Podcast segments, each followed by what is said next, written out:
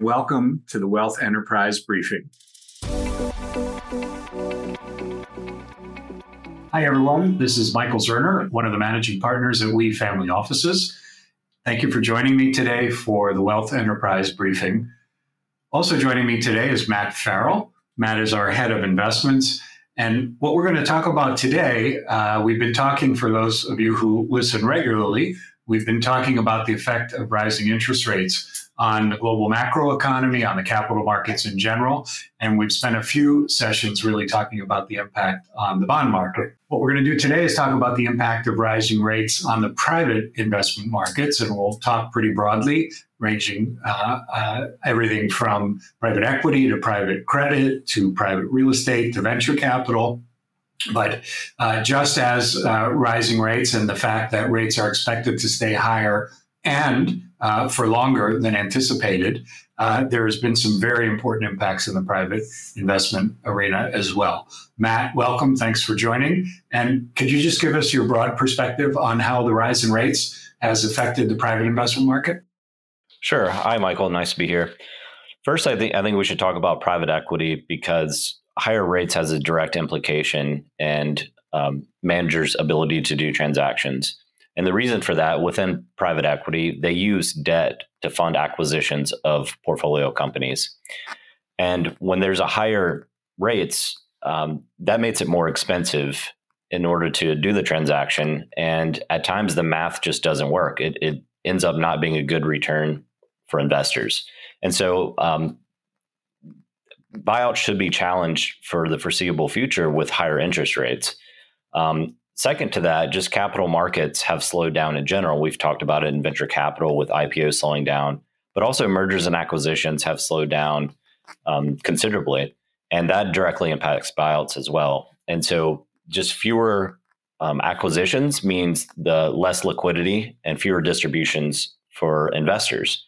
Um, so one impact is going to be fewer distributions and the second impact could be returns. And the reason for that is higher cost of debt means two things. Either they're going to use less debt and more equity, which makes returns less attractive, or if they use continue to use debt at higher interest rates, that's also going to impact returns.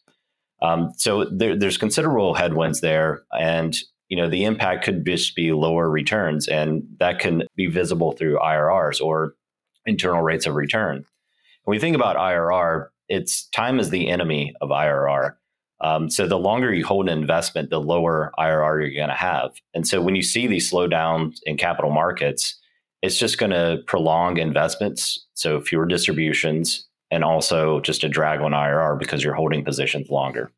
So, Matt, if I think about that and I think about myself as a private investment investor who's been diligently investing through uh, vintage years over the last five or six years, things that I might have committed to in 2018 or 2019, which, all else being equal, should be starting to be realized in 23, 24, 25.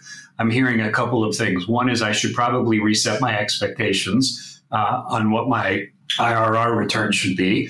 Uh, they'll be positive, but they'll be lower than they otherwise might have been uh, without the rise in rates. And two is it's likely going to take me longer to see the distributions, uh, all else being equal. Do you agree with that? I agree with that. So it, it, takes you know considerable amount of planning from a liquidity standpoint. You know, ensuring that you have sufficient capital, you know, to fund whatever liabilities or or needs that you have. Um, and it's also a consideration for your future allocations, right? Because if you're employing a private program and you're seeing fewer distributions, there could be scarce capital to deploy to the next investment. And so, you know, there are multiple implications.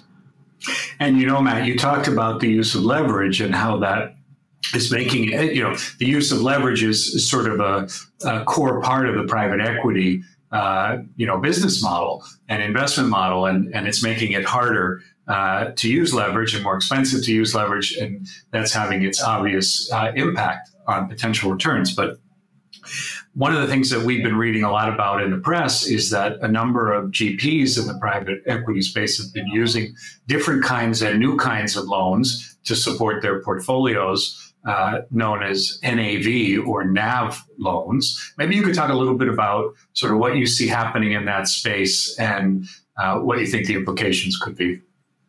Sure. So, tr- as I said, traditionally in private equity, they'll use debt to acquire a company, and that debt is sourced from everywhere from traditional banks. But you know, traditional banks have have tightened lending standards, and and their capital requirements have um, you know limited the amount that they're going to do somewhat. And then you also you have the the private credit markets to, to issue debt.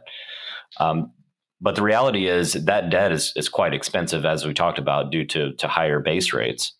And so the benefit of, of NAV loans or net asset value loans is that instead of you know uh, an individual transaction to where you're using debt to acquire a portfolio company managers are able to collateralize loans by their entire portfolio so you can have 5 10 15 20 underlying portfolio companies as collateral and they're able to source leverage to do a variety of things, whether that's additional transactions or generate liquidity to limited partners and investors, um, or just use to to juice returns. And so it's just a another tool that's you know come out recently, somewhat recently, that enables them to navigate the current environment.